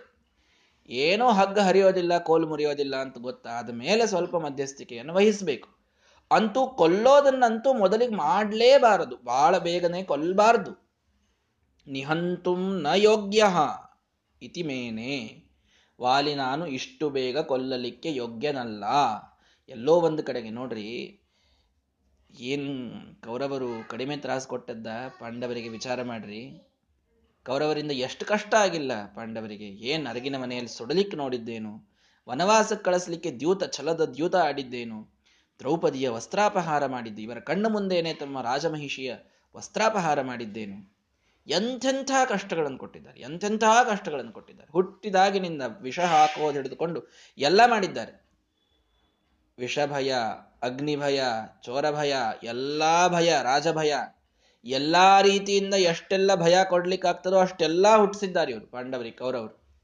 ಇಷ್ಟೆಲ್ಲ ಇದ್ರೂ ಕೊನೆಗೆ ಯುದ್ಧದ ಸಮಯ ಬಂದಾಗ ಇವರೆಲ್ಲರೂ ನನ್ನವರು ಪ್ರಾರಂಭ ಆಯಿತು ಅರ್ಜುನನಿಗೆ ಈ ಮನಸ್ಥಿತಿ. ಯಾಕೆ ಇವರನ್ನು ನಾನು ಇವರನ್ನು ಯಾಕೆ ಕೊಲ್ಲಬೇಕು, ಇವರ ರಕ್ತಸಿಕ್ತವಾದಂತಹ ಒಂದು ಸಿಂಹಾಸನ ನನಗೆ ಯಾಕೆ ಬೇಕು. ಭೈಕ್ಷಮಪೀಹ ಲೋಕೆ, ಭಿಕ್ಷೆ ಬೇಡಿದರೂ ಚಿಂತೆ ಇಲ್ಲ, ನಾನು ಇವರನ್ನು ಕೊಲ್ಲುವುದಿಲ್ಲ. ಅರ್ಜುನನಿಗೆ ಈ ಪ್ರೀತಿ ಬರ್ತದ್ರಿ ನೋಡ್ರಿ, ಎಂತಹ ವಿಚಿತ್ರ ಇದೆ. ಯಾವ ವಾಲಿಯನ್ನ ಇಲ್ಲಿ ಕೊಲ್ಲಲಿಕ್ಕೆ ನಾವು ಮಾತಾಡ್ತಾ ಇದ್ದೇವೆ, ಇದೇ ವಾಲಿ ಮುಂದೆ ಅರ್ಜುನನಾದಾಗಿನ ಕಥೆ ಇದು. ಇಷ್ಟೇ ಒಂದೇ ಜನ್ಮದ ಅಂತರ. ಆ ಒಂದೇ ಜನ್ಮದೊಳಗೇನೆ ಎಂಥೆಂತಹ ಒಂದಿಷ್ಟು ಮನಸ್ಥಿತಿ ಬದಲಾವಣೆಯಾಗಿದೆ. ಅರ್ಜುನ ಹೇಳ್ತಾ ಇದ್ದಾನೆ, ದುರ್ಯೋಧನನಂತಹ ಸಾಕ್ಷಾತ್ ಕಲಿ ದುಷ್ಟನೇ ಅವನು, ಸಿದ್ಧ ದುಷ್ಟ ಅವನು, ಇವನೇನೂ ಒಳ್ಳೆಯವನಾಗ್ಲಿಕ್ಕೆ ಚಾನ್ಸ್ ಇಲ್ಲವೇ ಇಲ್ಲ, ಪ್ರೊಬ್ಯಾಬಿಲಿಟಿ ಝೀರೋ ಅಂತ ಇದ್ದಂತಹ ವ್ಯಕ್ತಿ. ಅಂಥವನ ಬಗ್ಗೆ ಕನಿಕರ ಇದೆ ಇವನಿಗೆ. ಶ್ರೇಯೋ ಭೋಕ್ತುಂ ಭೈಕ್ಷಮಪೀಹ ಲೋಕೆ ಅಂತಂತಾನೆ. ಇಂಥ ಒಂದು ನನ್ನ ಅಣ್ಣ ತಮ್ಮಂದಿರು, ನನ್ನ ಕಕ್ಕಕ್ಕನ ಮಕ್ಕಳೆಲ್ಲರೂ ಕೂಡ ಯಾಕೆ ಅವರ ಜೊತೆ ಜಗಳಾಡ್ಲಿ ನಾನು, ಅವರ ರಕ್ತದಿಂದ ನಾನು ಸಿಂಹಾಸನದ ಮೇಲೆ ಕೊಡುವಂಥದ್ದು ಏನು ಬಂದಿದೆ ನನಗೆ. ಭಿಕ್ಷಾ ಬೇಡಿ ಅಡ್ಡ ಅಡ್ಡಾಡಿದ್ರೂ ಚಿಂತೆ ಇಲ್ಲ, ಯಾಕೆ ನನ್ನ ರಕ್ತ ಸಂಬಂಧಿಗಳನ್ನು ನಾನು ಕಳ್ಕೊಳ್ಬೇಕು, ಅವರೆಲ್ಲರೂ ಸತ್ರು ನನಗೇ ದುಃಖ ಅಲ್ಲ. ಅರ್ಜುನ್ ಹೇಳ್ತಾನೆ ಈ ಮಾತನ್ನ, ಅವರೆಲ್ಲರೂ ಸತ್ರು ನನಗೇ ದುಃಖ. ಹೀಗೇನಾದರೂ ಸುಗ್ರೀವನ ತಲೆಯಲ್ಲಿ ಬರಬಹುದೇನೋ ಅನ್ನುವ ಅಪೇಕ್ಷೆಯಿಂದ ಸ್ವಲ್ಪ ಕಾಯ್ದರು ರಾಮದೇವರು. ಮಧ್ಯಸ್ಥಿಕೆ ವಹಿಸುವಂಥವರು ಮಾಡುವ ತೆಗೆದುಕೊಳ್ಳಬೇಕಾದ ದೊಡ್ಡ ಜವಾಬ್ದಾರಿ ಇದು. ತಾನೇ ಎಲ್ಲೋ ಕನಿಕರ ಬಂದು ಸುಲಾ ಆಗ್ತಾ ಇದ್ರೆ, ಏನೋ ರಾಜಿ ಮಾಡ್ಕೊಳ್ತಾ ಇದ್ರೆ ಮಾಡಿಕೊಳ್ಳಲಿ. ಒಮ್ಮೆಲೆ ನಾವು ಜೋರಾದ ಡಿಸಿಷನ್ನಿಗೆ ಯಾರೂ ಬರಬಾರದು, ಎಸ್ಪೆಷಲಿ ಸಂಬಂಧಗಳ ವಿಷಯದಲ್ಲಂತೂ. ಮುರಿದುಕೊಳ್ಳಿಕ್ಕೆ ನೋಡ್ತಿರ್ತಾರೆ ಇವತ್ತೆಲ್ಲರೂ ಕೂಡ, ಎಷ್ಟು ಬೇಗ ಮುರಿಲಿಕ್ಕೆ ಆಗ್ತದೋ ಅಷ್ಟು ಬೇಗ ಮುರಿದು ಬಿಡೋದು ಅಂತ ಅವ್ರು ರೆಡಿನೇ ಇರ್ತಾರ್ರಿ. ಕೋರ್ಟಿಗೆ ಹೋದ್ರಂತೂ ಲಾಯರ್ಗಳು ಪಾಲು ಮಾಡ್ಲಿಕ್ಕೆ ರೆಡಿ ಇರ್ತಾರೆ. ಕೂಡಿಸ್ಲಿಕ್ಕೆ ಒಬ್ಬನಾದರೂ ಬರ್ತಾನೆ ವಿಚಾರ ಮಾಡಿ. ನಾಲ್ಕು ಜನ ಮಾತಾಡ್ಬೇಕಾದಾಗಲೂ ಕೂಡ ಒಡೆಯೋದನ್ನೇ ಮಾತಾಡ್ತಾರೆ ಹೊರತು ಕೂಡಿಸೋದನ್ನು ಮಾತಾಡೋದಿಲ್ಲ. ಸಂಬಂಧಗಳನ್ನು ಸಣ್ಣವರಿದ್ದಾಗಿನಿಂದ ಎಷ್ಟು ಜೋಪಾನ ಮಾಡಿ ತಂದೆ ತಾಯಿಗಳೇನೋ ಕಷ್ಟಪಟ್ಟು ಎಲ್ಲರನ್ನೂ ಕೂಡಿಸಿ ಬೆಳೆಸಿ ಓದಿಸಿ ಏನೇನೋ ಮಾಡಿರ್ತಾರೆ. ಇವರು ಇವರಿಗೂ ಮೊದಲಿನಿಂದ ಒಬ್ಬರ ಮೇಲೊಬ್ಬರು ಸಾಕಷ್ಟು ಪ್ರೀತಿ ಇರ್ತದೆ, ಎಲ್ಲ ಬಂದಿರ್ತದೆ. ಏನೋ ಒಂದು ಎಲ್ಲೋ ಕಾರಣಕ್ಕೇನೋ ಒಂದೇನೋ ಡಿಫರೆನ್ಸ್ ಆಫ್ ಒಪಿನಿಯನ್ ಬರ್ತದೆ. ಅದೇ ದೀರ್ಘ ಆಗ್ತಾ ಆಗ್ತಾ ಆಗ್ತಾ ಆಗ್ತಾ ಅದು ಇವರು ಇವ್ರು ಅವರನ್ನು ನೋಡೋದಿಲ್ಲ, ಅವ್ರು ಇವರನ್ನು ನೋಡೋದಿಲ್ಲ, ಯಾವ ಮಾತು ಮಾತಾಡೋದಿಲ್ಲ, ಯಾವ ಫಂಕ್ಷನಿಗೆ ಬರೋದಿಲ್ಲ ಅನ್ನೋ ಅಷ್ಟರ ಮಟ್ಟಿಗೆ ಹೋಗ್ಬಿಟ್ಟಿರ್ತದೆ.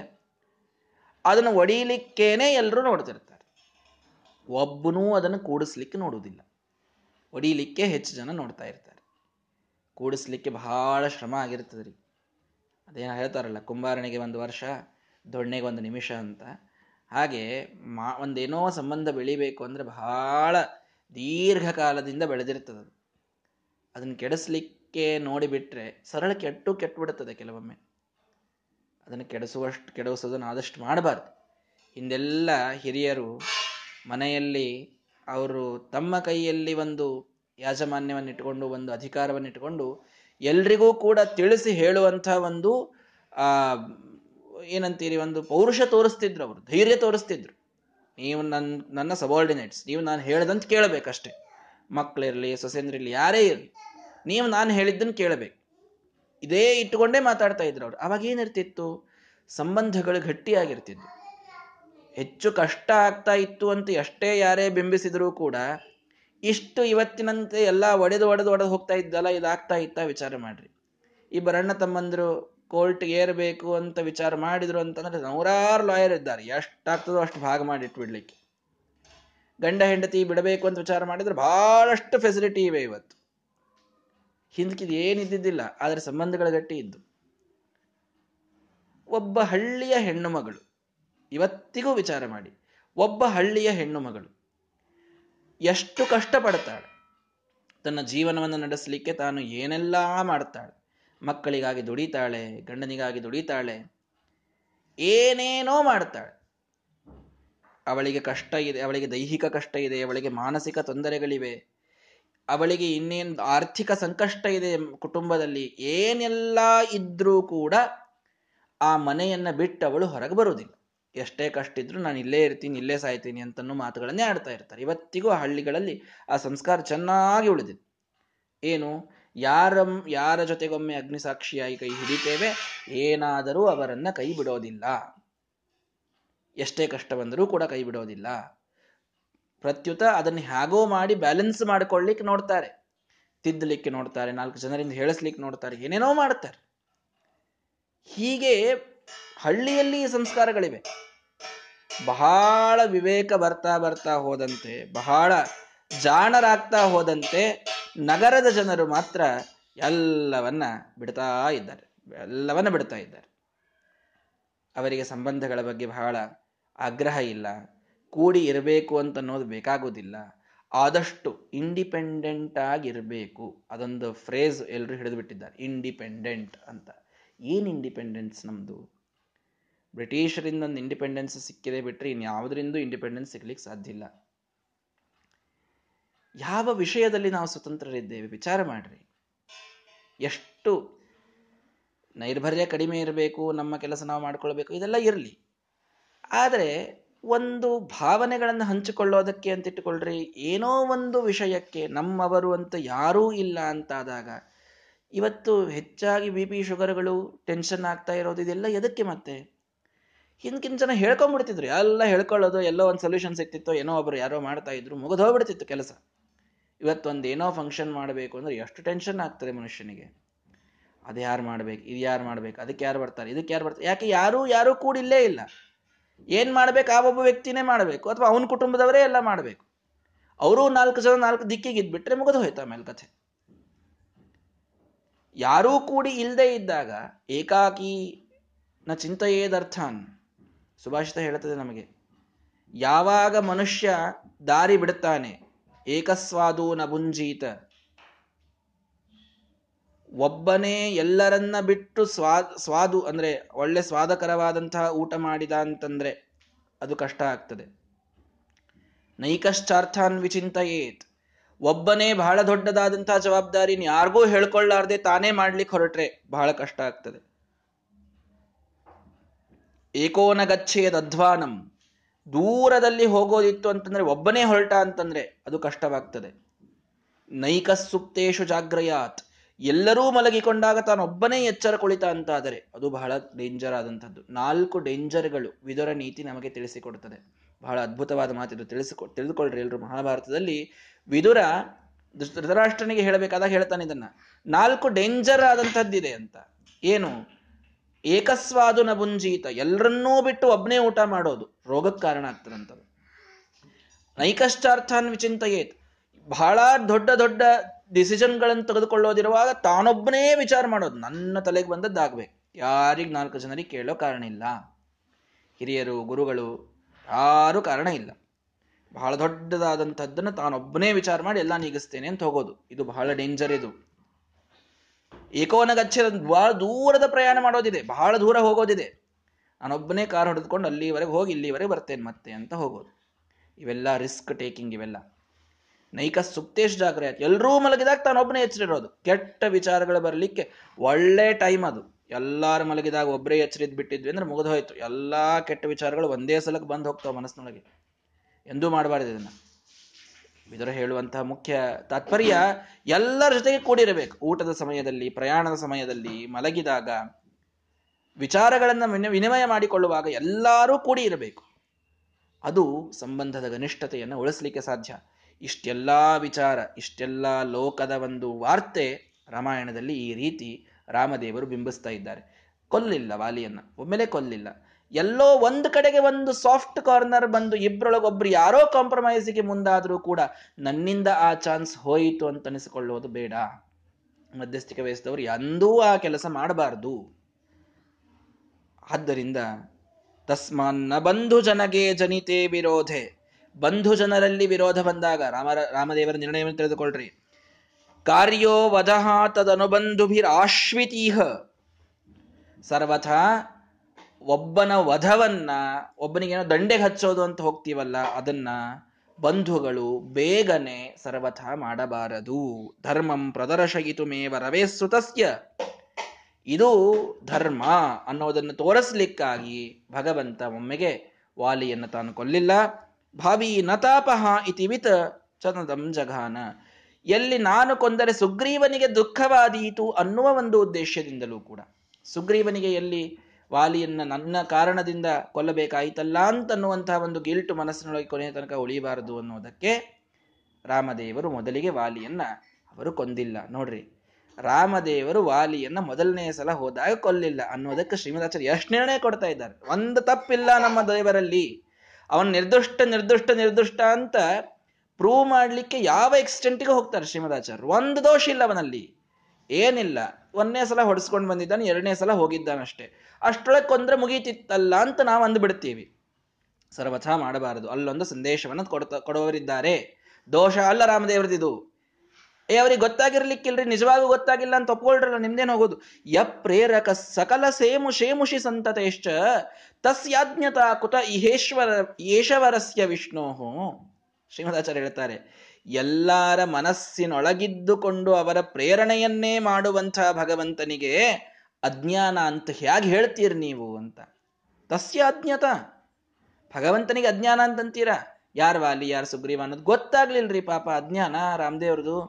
ಅದಕ್ಕೊಂಚೂರು ತಡ ಮಾಡಿದ್ರಪ್ಪ ಅಂತ ಯಾಕೆ ಒಪ್ಪಬಾರ್ದು ಅಂದ್ರೆ ಹೇಗೆ ಒಪ್ತೀರಿ? ಅಜ್ಞಾತ ತಸ್ಯ ಈಶವರಸ್ಯ, ಎಲ್ಲ ಸ್ವಾಮಿಗಳಿಗೂ ಸ್ವಾಮಿಯಾದಂಥವನು, ಸರ್ವೋತ್ತಮನಾದಂಥವನು. ಪ್ರೇರಕ ಸಕಲ ಶೇಮುಷಿ ಸಂತತೇಹೆ, ಒಂದೊಂದು ಮನಸ್ಸಿಗೆ ನಿಯಾಮಕನಾದಂಥವನು. ಯಾವನು ವಾಲಿ, ಯಾವನದು ಸುಗ್ರೀವ ಅಂತನೋದು ಅವನಿಗೆ ಗೊತ್ತಾಗೋದಿಲ್ಲ ಅಂತಂತೀರಾ? ಸರ್ವತಃ ಹಾಗಲ್ಲ. ತೇನೋದಿತೋ ಅಥ ಸುದೃಢಂ ಪುನರಾಗತೇನ, ಕೇವಲ ಈ ಒಂದು ಸಂದೇಶವನ್ನು ಕೊಡುವುದಕ್ಕಾಗಿ ಮಾತ್ರ ರಾಮದೇವರು ಬಿಟ್ಟಿದ್ದಾರೆ, ಮೊದಲಿಗೇನೆ ಅವನ ಸಂಹಾರವನ್ನು ಮಾಡಿಲ್ಲ.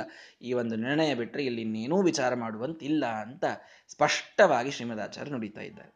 ಬಂಧು ಜನರಲ್ಲಿ ವಿರೋಧ ಬಂದಾಗ, ಮಧ್ಯಸ್ಥಿಕೆ ವಹಿಸುವಂತಹ ಸಂದರ್ಭ ಇದ್ದಾಗ ಬಹಳ ಜಾಗರೂಕರಾಗಿ, ತಾನೇ ಹೇಗಾದರೂ ಕಾಂಪ್ರಮೈಸ್ ಆಗ್ತದ ಅನ್ನೋದಕ್ಕೆ ಸಾಕಷ್ಟು ಸಮಯವನ್ನು ಕೊಟ್ಟು, ಏನೂ ಆಗಿಲ್ಲ ಅಂತಾದ ಮೇಲೆ ನಾವು ಒಂದು ವಿಚಾರಕ್ಕೆ ಬರಬೇಕು ಹೊರತು, ಅಲ್ಲಿಯವರೆಗೆ ಝಟಿತಿ ಬೇಗನೆ ಒಂದೇನೋ ನಿರ್ಣಯ, ಇವತ್ತು ಹೋಗಿ ದಂಡಿಗೆ ಹಚ್ಚೆ ಬಂದ್ಬಿಡೋಣ ನಡ್ರಿ ಅಂತ ಎಲ್ಲರನ್ನೂ ಕರ್ಕೊಂಡು ಹೋಗ್ಬಿಡೋದು, ಮಾಡ್ಕೊಂಡು ಬಂದ್ಬಿಡೋದು, ಎಲ್ಲ ಮುರ್ಕೊಂಡು ಬಂದ್ಬಿಡೋದು, ಇಂತಹ ಕೆಲಸವನ್ನು ಸರ್ವಥಾ ಮಾಡಬಾರದು ಅಂತ ತಿಳಿಸಿ, ತೇನೋದಿತ ಅಥ ಸುದೃಢಂ ಪುನರಾಗತೇನ ವಜ್ರೋಪಮಂ ಶರಂ ಅಮೋಮುಚದಿಂದ್ರ ಸೂನವು. ಈಗ ಹೇಳಿದಾಗ ಆಯ್ತು, ಈಗ ಅಲ್ಲೂ ಈಗಾದರೂ ನಾನು ಎರಡನೇ ಸಲ ಹೋದಾಗಾದ್ರೂ ನೀನು ಅವನಿಗೆ ಹೊಡಿಬೇಕು ಅಂತ ಅವನಿಂದ ಮಾತು ತಗೊಂಡು ಮತ್ತೆ ಸುಗ್ರೀವ ಬಂದಾಗ ವಜ್ರದಂತೆ ಇರ್ತಕ್ಕಂತಹ ಒಂದು ಬಾಣವನ್ನ ವಾಲಿಗೆ ರಾಮದೇವರು ಆಗ ಪ್ರಯೋಗ ಮಾಡಿದರು. ಮತ್ತೆ ಈಗ ಹೇಗ್ರಿ ಗೊತ್ತಾಯ್ತು ಯಾರು ವಾಲಿ ಯಾರು ಸುಗ್ರೀವ ಅಂದ್ರೆ? ಭಗವಂತನಿಗೆ ಗೊತ್ತೇ ಇತ್ತು. ಅಂತೂ ರಾಮಾಜ್ಞೆಯೈವ ಲತಯಾ ರವಿಜೇ ವಿಭಕ್ತೆ ವಾಯೋಸ್ಸುತೇನ, ನೀನೊಂದು ಹಾರ ಹಾಕ್ಕೊಂಡು ಹೋಗು, ನನಗೆ ನೀ ಯಾರು ಅಂತ ಗೊತ್ತಾಗ್ತದೆ ಅಂತ ಲೋಕದಲ್ಲಿ ಹೇಳಬೇಕಲ್ಲ. ಮತ್ತೆ ವಾಲಿ ಸುಗ್ರೀವ ಇಬ್ರು ನೋಡ್ಲಿಕ್ಕೆ ಸೇಮ್ ಇದ್ದೀರಿ, ನೀನೊಂದು ಹಾರ ಹಾಕ್ಕೊಂಡು ಹೋಗು, ನೀನು ಯಾರು ಅಂತ ನನಗೆ ಅವಾಗ ಗೊತ್ತಾಗ್ತದೆ. ಹಾರ ಹಾಕ್ಕೊಂಡವನು ಸುಗ್ರೀವ, ಹಾರ ಹಾಕೊಳ್ಳಾರ್ದವನು ವಾಲಿ, ಆವಾಗ ವಾಲಿಗೆ ನಾನು ಬಾಣ ಬಿಡ್ತೇನೆ ಅಂತ ಏನೋ ಒಂದು ಹೇಳಬೇಕಲ್ಲ ಭಗವಂತ. ಹೇಳಿದಾಗ ಹನುಮಂತ ದೇವರು ಹೌದು ಹೌದು ಹೌದು ಹಾರ ಬೇಕು ನಿನಗೆ ಅಂತ ಹೇಳಿ ತಾವೇ ಒಂದು ಹಾರ ಮಾಡಿ ಕೊಟ್ರಂತೆ. ಅಲ್ಲೇ ಸಿಗುವಂಥ ಒಂದು ಲತಾ ಬಳ್ಳಿಗಳನ್ನು ತೆಗೆದುಕೊಂಡು ಒಂದು ಹಾರ ಮಾಡಿ, ಸುಗ್ರೀವ ತೋ ಈ ಹಾರ ಹಾಕ್ಕೊಂಡು ಹೋಗಿ ನೀನು, ಅಂದರೆ ನಿನಗೆ ನಿನಗೆ ಹೊಡೆಯುವುದಿಲ್ಲ, ವಾಲಿ ಹೊಡಿತಾನೆ ಅಂತ. ಹನುಮಂತ ದೇವರ ಕೈಯಿಂದ ಹಾರ ಹಾಕಿಸ್ಕೊಂಡಿದ್ದ ಅನ್ನೋದಕ್ಕೆ ಇವನಿಗೆ ಏನು ಮಾಡಲಿಲ್ಲ ರಾಮದೇವರಷ್ಟೇ. ಹನುಮಂತ ದೇವರ ಅನುಗ್ರಹದ ಪ್ರತೀಕ ಇತ್ತದು ಹಾರ. ಆದ್ದರಿಂದ ರಘುಪೇಣ ಶರೇ ಪ್ರಮುಕ್ತೆ, ಆ ಹಾರ ಹಾಕಿಕೊಂಡವನನ್ನು ಬಿಟ್ಟು ಇನ್ನೊಬ್ಬನ ಮೇಲೆ ಅಂತ ವಿಚಾರ ಮಾಡಿ ರಾಮದೇವರು ಬಾಣವನ್ನು ಬಿಟ್ಟರೆ, ಶ್ರುತ್ವಾಸ್ಯ ಶಬ್ದ ಮತುಲಂ ಹೃದಿತೇನ ವಿದ್ಧ, ಅದರ ವಿಚಿತ್ರವಾದ ಬಾಣ ಬರುವ ಶಬ್ದವನ್ನೇ ಕೇಳಿ ಅಲ್ಲಿಯೇ ವಾಲಿಯ ಹೃದಯ ವಿದಾರಣೆ ಆಯಿತು. ಶ್ರೀಮದಾಚಾರ್ಯ ನಿರ್ಣಯ ಬಹಳ ಸ್ಪಷ್ಟವಾಗಿ ಕೇಳಿಕೊಳ್ಳ್ರಿ. ತೇನ ವಿದ್ಧ ಇಂದ್ರಾತ್ಮಜಃ ಗಿರಿರಿವ ಆಪತತ ಆಶುಸನ್ನಃ, ಅದು ಯಾವಾಗ ಬಂದು ಬಡೀತೋ ಆವಾಗಂತೂ ದೊಡ್ಡ ಪರ್ವತ ಬಿದ್ದರೆ ಹೇಗಾಗಬೇಕು ಅಷ್ಟು ಗಾತ್ರದಿದ್ದೀವ ವಾಲಿ, ಅಂತಹ ಪರ್ವತದಂತಿದ್ದಂಥವನು. ಅಂತಹ ಪರ್ವತದ ಮೇಲೆ ವಜ್ರ ಬಿದ್ದರೆ ಹೇಗದು ಹೋಳಾಗಬೇಕು ಹಾಗೆ ಇವನ ಪರ್ವತದಂತಹ ದೇಹಕ್ಕೆ ಆ ಒಂದು ಬಾಣ ವಜ್ರ ಆಗಿ ಬಂದು ಬಿತ್ತು. ಸನ್ನಹ ಆ ಕ್ಷಣದಲ್ಲಿ ಮೂರ್ಛಿತನಾಗಿ ಕೆಳಗೆ ಬಿದ್ದ ವಾಲಿ. ಕೆಳಗೆ ಬಿದ್ದಿದ್ದಾನೆ, ಇಲ್ಲ ಅಂತಲ್ಲ. ಆದರೆ ಅದಕ್ಕೂ ಮೊದಲು ಆ ಬಾಣ ಎಲ್ಲಿಂದಲೋ ಬಾಣ ಬರ್ತಾ ಇದೆ ಅನ್ನುವ ಆ ಬಾಣದ ಶಬ್ದದಿಂದಲೇನೆ ಇವನ ಹೃದಯ ಇದು ವಿದಾರಣೆ ಆಗಿತ್ತು. ರಾಮದೇವರ ಧನುಷ್ಟಂಕಾರದ ಒಂದು ಮಹಿಮೆ ಎಷ್ಟರ ಮಟ್ಟಿಗೆ! ಹುಂಕಾರ ಪೂರ್ವ ಮತ ಟಂಕಾರನಾದ ಮತಿಪಂಕಾವಧಾರಿಯ ಚಲಿತ. ಭಗವಂತನ ಹುಂಕಾರ, ಭಗವಂತನ ಧನುಷ್ಟಂಕಾರ ಇಷ್ಟೇ ಭಯಂಕರವಾಗಿರುತ್ತದೆ. ಹಾಗಾಗಿ ವಾಲಿ ಅದರಿಂದಲೇನೇ ತಾನು ಸ್ವಲ್ಪ ಅವನಿಗೆ ಒಂದು ರೀತಿಯಲ್ಲಿ ಹಾರ್ಟ್ ಅಟ್ಯಾಕ್ ಆಗಿತ್ತು. ಯಾವಾಗ ಬಾಣನೇ ಬಂದು ಬಡೀತು ಆವಾಗಂತೂ ಮೂರ್ಛಿತನಾಗಿ ತಾನು ಕೆಳಗೆ ಬಿದ್ದಿದ್ದಾನೆ. ಭಗವಂತ ಬಾಣ ಪ್ರಯೋಗವನ್ನು ಮಾಡಿದ, ಅದು ಯಾಕೆ ಮತ್ತೆ ಅವಿತುಕೊಂಡು ಮಾಡಿದ ಅದೆಲ್ಲ ಪ್ರಶ್ನೆ. ಅದಕ್ಕೆಲ್ಲ ನಿರ್ಣಯ ಕೊಡ್ತಾರೆ ಮುಂದೆ. ಮುಂದೆ ಬಂದು ಮಾಡಬೇಕಾಗಿತ್ತಲ್ರಿ, ಮುಂದೆ ಬಂದು ಮಾಡಿದ್ರಂತಹದ್ದೇನಾಗ್ತಿತ್ತು? ವಾಲಿಯನ್ನು ಎದುರಿಸುವ ಧೈರ್ಯ ಇದ್ದಿದ್ದಿಲ್ವಾ ರಾಮದೇವರಿಗೆ?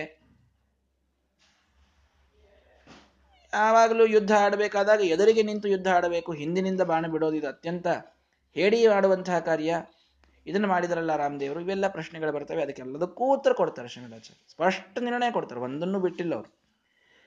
ಶ್ರೀರಾಮಚಂದ್ರ, ಶ್ರೀಕೃಷ್ಣ ಪರಮಾತ್ಮ ಒಂದೊಂದು ಅವತಾರಗಳು ಭಗವಂತನದು ನಿರ್ದುಷ್ಟ ಅಂತ ಪ್ರೂವ್ ಮಾಡಲಿಕ್ಕೆ ಬಡದಾಡುವಂಥವ್ರು ಅಂದ್ರೆ ಶ್ರೀಮದಾಚಾರ್ಯ. ಇದೊಂದು ಅರ್ಥ ಮಾಡ್ಕೊಳ್ರಿ ನೀವು. ಶ್ರೀಮದಾಚಾರ್ಯ ವೈಶಿಷ್ಟ್ಯ ಆವಾಗವಾಗ ಕೇಳ್ತಿರ್ತೀವಿ ನಾವು. ಮಧ್ವ ಸಿದ್ಧಾಂತವನ್ನು ನಾವು ಯಾ ಎಂತೆಷ್ಟೆಷ್ಟು ದೃಷ್ಟಿಯಿಂದ ನೋಡಬೇಕು ಅನ್ನೋದನ್ನು ಮಧ್ವ ವಿಷಯದಲ್ಲಂತೂ ಸಾಕಷ್ಟು ಕೇಳಿದ್ದೇವೆ. ಇಲ್ಲೂ ಅರ್ಥ ಮಾಡಿಕೊಳ್ಳ್ರಿ. ಭಗವಂತ ನಿರ್ದುಷ್ಟ, ಶ್ರೀಮದಾಚಾರ್ಯ ಇದು ಆಗ್ರಹ, ಇದು ಭಾರೀ ಆಗ್ರಹ. ಅವ್ರಿಗೆ ಕೆಲವು ವಿಷಯಕ್ಕೆ ಇಷ್ಟು ಆಗ್ರಹ ಇದೆಯಲ್ಲ. ದೇವರ ಸರ್ವೋತ್ತಮ, ಎಲ್ಲಿ ಹೋದಲ್ಲಿ ಹೋದಲ್ಲಿ ಒಂದೊಂದು ಹೆಜ್ಜೆಗೆ ಹೆಜ್ಜೆಗೆ ಪ್ರೂವ್ ಮಾಡ್ತಾರೆ. ದೇವರಲ್ಲಿ ಒಂದು ದೋಷ ಇಲ್ಲ, ಒಂದೂ ದೋಷ ಇಲ್ಲ. ಇದನ್ನು ನಿತ್ಯದೊಳಗೆ ನಾವು ಅನುಸಂಧಾನ ಮಾಡಬೇಕಾದಂಥದ್ದನ್ನ ಎಷ್ಟು ಕಥೆಯಿಂದ ಹೇಳಲಿಕ್ಕಾಗ್ತದೋ ಅಷ್ಟು ಕಥೆಗಳಿಂದ ಅದನ್ನು ರಿಪ್ರೆಸೆಂಟ್ ಮಾಡ್ತಾರೆ ಶ್ರೀಮದಾಚಾರ್ಯ. ಇಲ್ಲೇನೋ ಒಂದು ದಿವಸ ಒಂದು ಒಂದು ಸಲ ಒಂದು ಹತ್ತು ನಿಮಿಷ ಲೇಟ್ ಮಾಡಿದ ಭಗವಂತ ಬಾಣ ಬಿಡಲಿಕ್ಕೆ, ಅಲ್ಲಿ ದೋಷ ಬಂತ ಅದಿಲ್ಲ ಅಂತಂದ್ರು. ಹಿಂದೆ ನಿಂತುಕೊಂಡು ಬಾಣ ಬಿಟ್ಟ, ಅಲ್ಲಿ ದೋಷ ಬರ್ತದೆ, ಅದನ್ನು ಪರಿಹಾರ ಮಾಡ್ತಾರೆ ಮುಂದೆ. ಹೀಗೆಲ್ಲೋ ಒಂದು ಕಡೆಗೆ ದೋಷದ ಪ್ರಸಕ್ತಿ ಅಂತ ಬಂತು ಅಂದರೆ ಅದನ್ನು ತೆಗೆದುಹಾಕ್ಲಿಕ್ಕೇನೆ ಶ್ರೀಮದಾಚಾರ್ಯ ಮೊದಲಿಗೆ ನೋಡಿಬಿಡ್ತಾರೆ. ಅದು ಭಗವಂತನ ನಿರ್ದಿಷ್ಟತೆಯನ್ನು ಸಾಧನ ಮಾಡುವುದರಲ್ಲಿ ಆಗ್ರಹ, ಸದಾಗ್ರಹ ಶ್ರೀಮದಾಚಾರ್ಯಗಿದ್ದಷ್ಟು ಇನ್ಯಾರೊಳಗಲ್ಲಿ ಉಳಿದವ್ರೇನೋ. ಏನು ರಾಮ ಹತ್ರ ಅತ್ತಪ್ಪ, ಏನು ಮಾಡುವುದು ಅತ್ತ. ಆವಾಗ ಏನು ಭೂಮಿಗೆ ಬಂದಿದ್ದ ಹಣೆ ಬರಹ ಕರ್ಮ, ಮೇಲೆ ವೈಕುಂಠದಾಗಿದ್ದಾಗೆಲ್ಲ ಆರಾಮಿರ್ತಾನೆ, ಕೆಳಗೆ ಬಂದಾಗ ಹತ್ತಿರ್ತಾನಪ್ಪ, ಹತ್ತಿರ ಹತ್ತಿರ್ತಾನೆ, ಏನು ಮಾಡೋದು? ಕೃಷ್ಣ ಬೆಣ್ಣಿ ಕದ್ದ, ಹೌದು ಕಳ್ಳ ಅಂತ ಮನೆ ಮಂದಿ ಅವನಿಗೆ ಕರೀತಾರೆ. ಆಯಿತು, ಹೀಗೆ ಬಿಟ್ಕೋತ ಹೋಗ್ಬಿಟ್ರೆ ಹೇಗೆ? ಆಗ್ರಹ ಇರಬೇಕು. ಒಂದು ವಿಷಯವನ್ನು ನಾವು ಭಗವಂತ ನಿರ್ ಭಗವಂತನಲ್ಲಿ ಯಾವ ದೋಷಗಳಿಲ್ಲ, ಭಗವಂತ ಗುಣಪೂರ್ಣ, ಭಗವಂತ ಸರ್ವೋತ್ತಮ, ಇದು ನಮ್ಮ ಸಿದ್ಧಾಂತ ಅಂತ ಇಟ್ಕೊಂಡೀವಿ ಅಂತಂದರೆ ಎಲ್ಲಿಯೂ ಅದಕ್ಕೆ ಧಕ್ಕೆ ಬರಲಾರ್ದಂತೇನೆ ನಾವು ನೋಡ್ಕೊಳ್ಬೇಕು. ಎಲ್ಲಿಯೂ ಕೂಡ ಎಲ್ಲಿಯೂ ಅದಕ್ಕೆ ಧಕ್ಕೆ ಬಂದಿರಬಾರ್ದು. ಹಾಗೆ ನಾವು ಸಿದ್ಧಾಂತವನ್ನು ಕಟ್ಟಬೇಕು. ಬಹಳ ಕಷ್ಟ ಇದೆ ಅದು. ಒಂದೊಂದು ಮಾತಿಗೂ ಕೂಡ ಒಂದು ಎಕ್ಸ್ಪ್ಲನೇಷನ್ ಕೊಡೋದು, ಭಗವಂತನ ನಿರ್ದಿಷ್ಟತೆಯನ್ನು ಸಾಧನ ಮಾಡೋದು ಅಂತ ಅನ್ನೋದು ಸಾಧ್ಯ ಇಲ್ಲ ಎಲ್ರಿಗೂ ಕೂಡ. ಶ್ರೀಮದಾಚಾರ್ಯರು ಅನ್ನೋದಕ್ಕದು ಶ್ರೀಮನ್ ನಾವನ್ ಸಮರ್ಥಃ ತ್ವಾಪಿ, ಭಗವಂತನೇ ಹೇಳಬೇಕು, ಇಲ್ಲಾಂದ್ರೆ ಶ್ರೀಮದಾಚಾರ್ಯ ಹೇಳಬೇಕು. ಇವರಿಬ್ಬರನ್ನು ಬಿಟ್ಟರೆ ಇನ್ನು ಯಾರಿಗೂ ಅದನ್ನು ಹೇಳಲಿಕ್ಕೆ ಆಗೋದಿಲ್ಲ.